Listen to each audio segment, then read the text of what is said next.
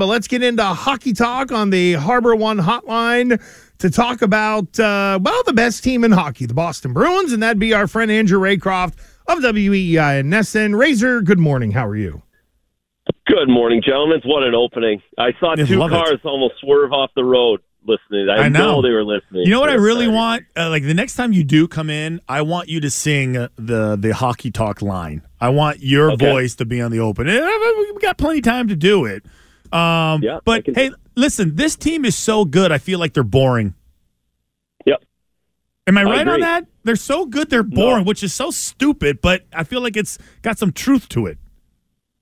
It does, and it's even more so than last year. Like last year, it, it got to that point as well. It's like every night they win, every night they're great, but it was historic, and you could kind of tie into that. And it, now, after what happened last season, the playoffs, and then how this has started, it's extra boring because they're so good.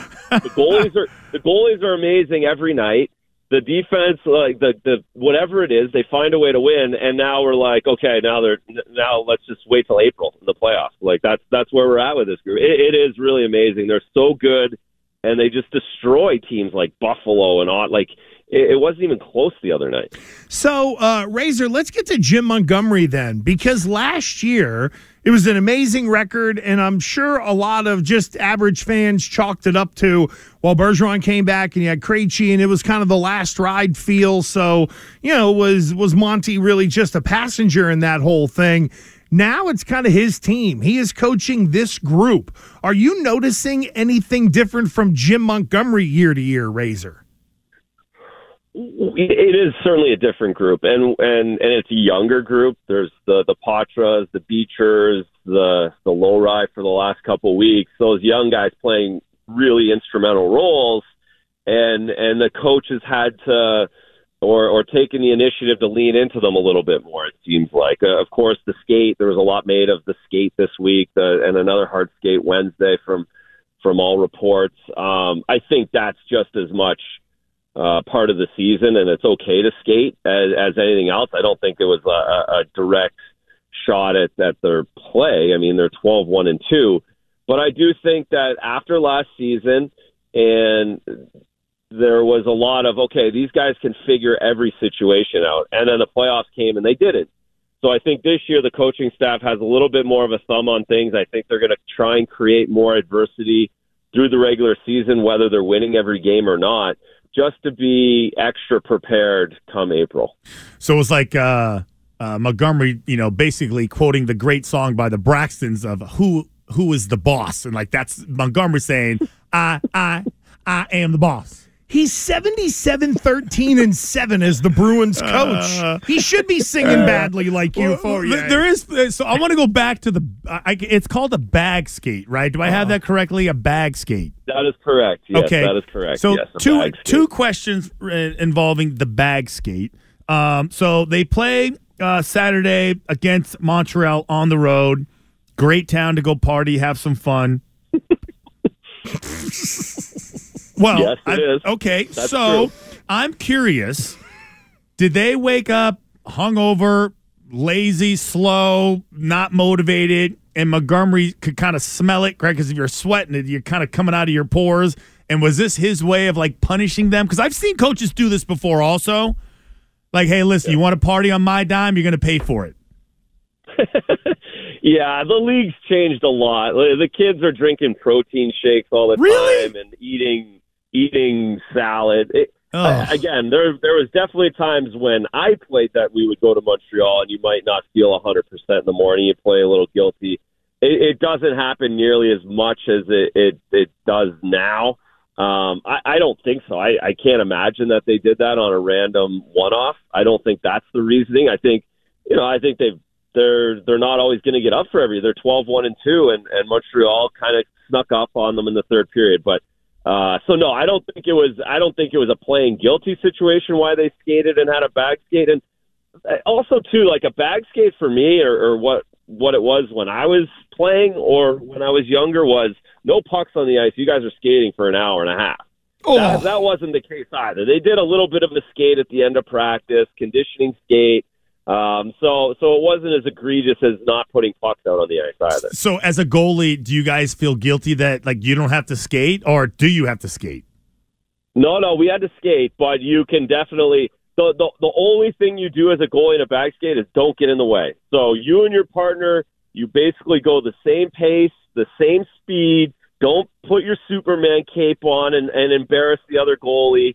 Go at the same pace and just stay out of the way. Get along the board. Don't run into anybody. No one cares what you're Why doing. Why don't they just let you take all that gear off? Like if you were if you were to take all your gear off, could you keep up with the other real hockey players? Wouldn't that, But, but yes, the other real hockey guy. Oh, man. What? Nice try. Nice Listen to you. try. that would be like Whatever, Belichick, uh, Razor. That'd be like Belichick doing conditioning and saying, "Hey guys, take all your pads off to run around." No, you I do think it it. Yeah. I am. I was curious when I saw the razor. I was kind of like curious about like do the do the does does does, does the coach say hey go, like kickers the kickers would run with us, but you know it was like uh, whatever they're not really tired, you know. So I'm curious like if the if the if the uh, the goalies had to act more tired so they feel like they're part of the team too. You comparing goalies to kickers again? That It's is exactly in the world. yeah. Hey, listen, the the team, I have to pick world. on the goalies because the team is so good. They're boring. This is the state Yeah. that we're at right now. Hey, what do they do in Montreal? What do the goalies do on their days off? Like, I am, listen, if you go to Montreal in an away game, would they spend the night? Would they leave right away because the coaches know that's a bad place for them to be and he wants to get them out of town and he also can't give them a curfew? He can't give them a curfew on an away game, especially if you have a gap between your next game, which is like two days later. Yeah, no. That if you, if you do, if the coaches decide to allow you to do that, you know it's a flashing green light, and you can basically, you know, just stay out of out of jail essentially.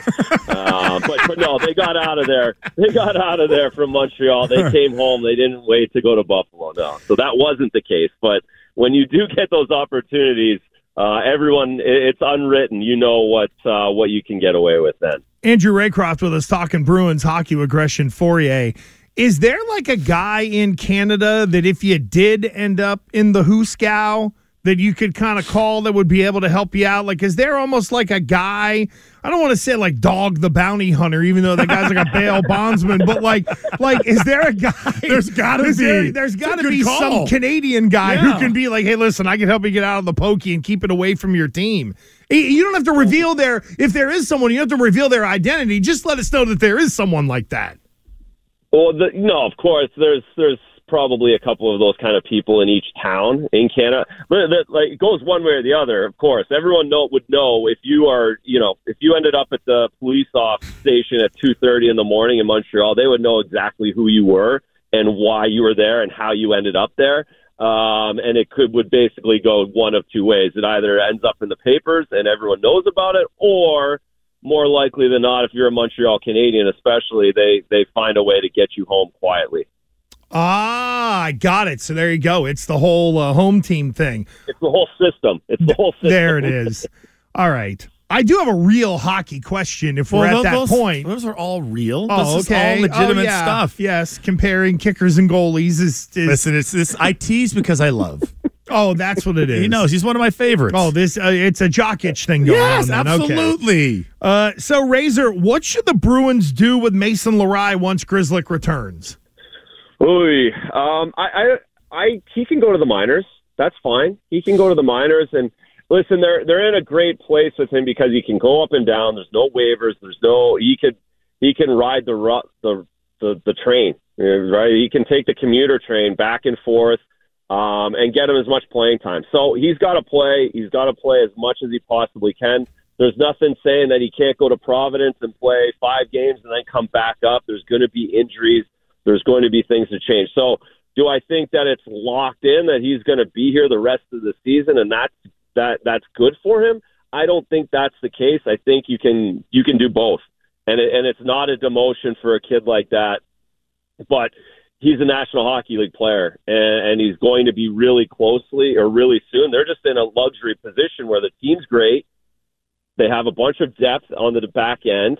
And until moves get made or rosters get made, he's the guy that can go up and down and really benefit from that. Um, there's lots of guys in the in the history of the NHL that have done that, and and it makes them better players in the long run. So if he does play in the minors, it doesn't mean he's not an NHL player. All right, so we're talking to um, Andrew Raycroft, and it's hockey talk. It's not Bruin talk. That's somebody's podcast, I'm sure. This is hockey talk, so we'll, we cover everything hockey related. And I'm curious, more of a delicate topic, I guess, is you know th- this this guy that was arrested over in London um, Yeah. for uh, was it Adam Johnson, whose neck was cut by a skate during a game. So the the guy, and I don't know his name is, I can't find it anywhere. I, I know don't it feel got- like they've released his They- name. Well, the the I think a Syracuse newspaper confirmed that it was the guy whose skate it was. That name escapes me, but yeah, it Is was is it who- Matt Petgrave? Yeah. There you go. Okay. Yeah, exactly. Yeah. So have you been Yeah, following? And, and this, listen, I feel like this is the. I mean, I guess intent has something to do with it. So how do you go about charging a guy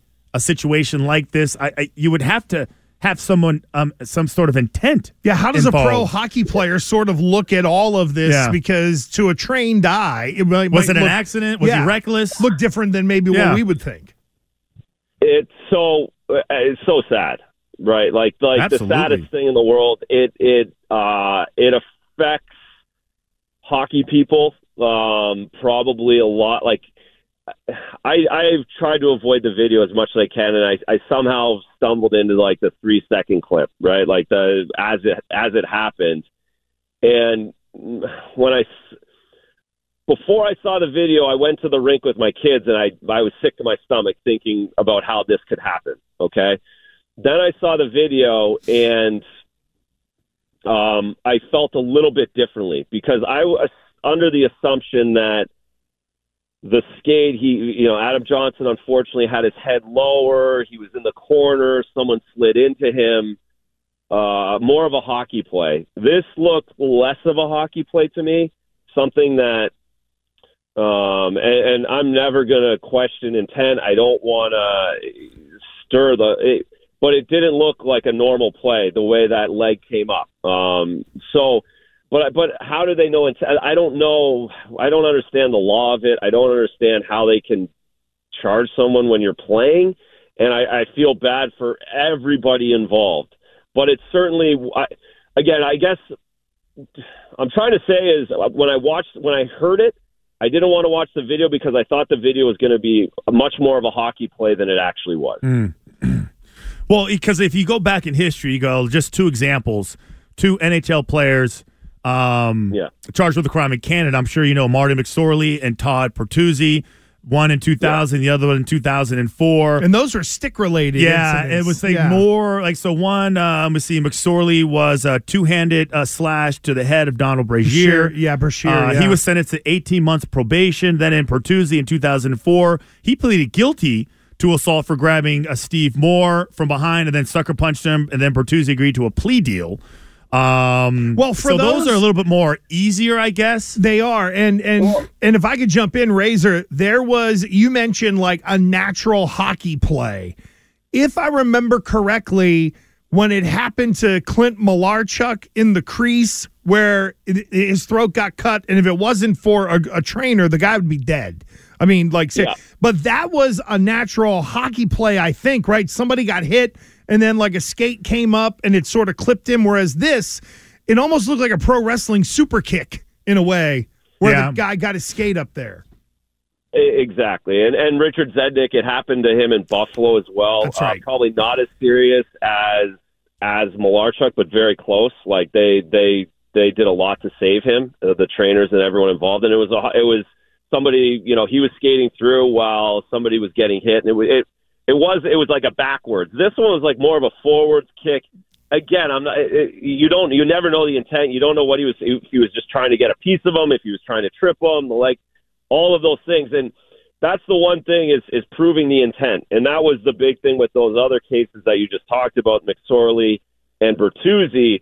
There was a lot of okay, there was premeditation in that this happened during the game and this guy was trying to get him back. And that's what I don't know. Was what did were these two guys in a fight earlier in the season, earlier in the game? Did they not like each other? Like that's where all that the the, the case would have to be put in place. Like maybe there's more to it that no one knows about, um, and that's where the police came up with this. But in the other cases that were brought to law, like you talked about, um, Moore hit somebody earlier in the game. They were trying to get retaliation on him, and that's what happened. Same thing with McSorley and Brashear. So it, the intent's the important part of the law part of it because hockey and pro sports things happen um, and, and things do cross the line. But if there's intent, I suppose the law can get involved. Okay, last thing for our guy, Andrew Raycroft. Uh, a texter has sent in this. I did not vet it. I don't watch this stuff. However, they want to know if you are watching a uh, what is being termed a hysterical hockey series on Hulu called Shoresy. I hope I'm not getting trolled on this. No, you're good. You're good. Fortunately, you're not. There's a Canadian, so it's actually I played junior in this town, way up north, Sudbury, Ontario, the nickel capital of the world, and uh, they do this. It's like a sitcom type hockey show. I have not watched it. I don't have Hulu. I, I don't stream Hulu. Uh, but I guess it is priceless and it's very Canadiana, and you guys would probably think it's Hmm. hysterical because All right. it's like Strange Brew hockey. Oh, night. one of my yeah. favorite movies Yeah. of all time. Can I can I There assume Sudbury, Ontario, does not have the uh, same kind of uh, wealth and house structure as uh, Sudbury, Massachusetts? yes, you can absolutely assume that it's uh, a different way of living in Sudbury, Ontario, than it is in Sudbury, Mass. Yeah. Razor, thank you, buddy. We appreciate it. Always a uh, a ton of fun talking about the boring Bruins. Oh, I guess we'll talk to you in a couple weeks though, because uh, well, actually, are you celebrating Thanksgiving? Because Canada's. Thanksgiving was Yep. like a month ago, right? So it you're was, it was, but no, I, I'm an American citizen, and my my favorite holiday of all time is Thanksgiving. That's Oh. the best part of being American now. Is Awesome. Thanksgiving.